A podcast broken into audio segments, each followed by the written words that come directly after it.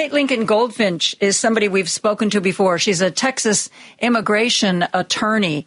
Last time I was talking about immigration, there were a number of people who called in. Some of them were sharing, you know, Fox cable talking points, but there's still this whole idea that somehow this is taking jobs away from regular American citizens. Do you believe that? No, I absolutely do not believe that. The situation is that our economy in all sectors um, of industry has a need for labor from high skilled semiconductor industry engineers down to agriculture, hotel industry, um, meat processing plants, etc. Um, need labor.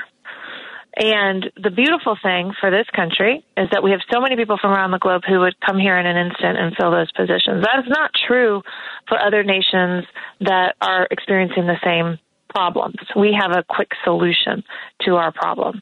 Um, and so it's it's just not accurate that immigrants are taking jobs. Um, in fact, the data shows that immigrants create more jobs than they take because they tend overall, you know, from a macro perspective, to be more entrepreneurial and to start businesses that then create more job opportunities.